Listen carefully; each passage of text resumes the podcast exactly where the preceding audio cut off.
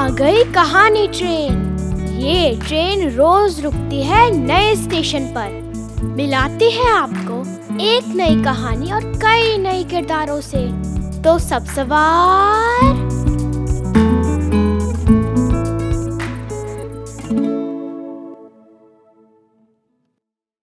आइए सुनते हैं आज की कहानी नींद। इसे लिखा है शशि सबलोक ने, प्लूटो पत्रिका के लिए। उस दिन दो कहानी सुनने के बाद भी सना और कहानी सुनाने की जिद करने लगी। अम्मा को नींद आ रही थी। वो बोली, कल तीन कहानियाँ सुना दूँगी। अभी नींद आ रही है सना। कहाँ से आ रही है? सना बोली।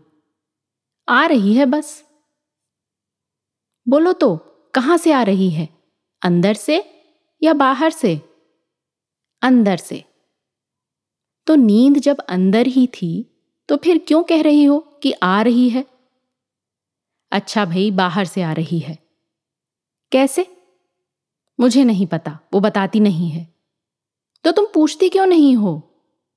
अरे बाबा, चुप करो। मेरी तो नींद ही उड़ गई तेरी बातों से। अच्छा तो उड़ कर आती है। जब पता है, फिर क्यों कह रही थी, नहीं पता? अच्छा अब नींद उड़ गई तो फिर कहानी सुनाओ।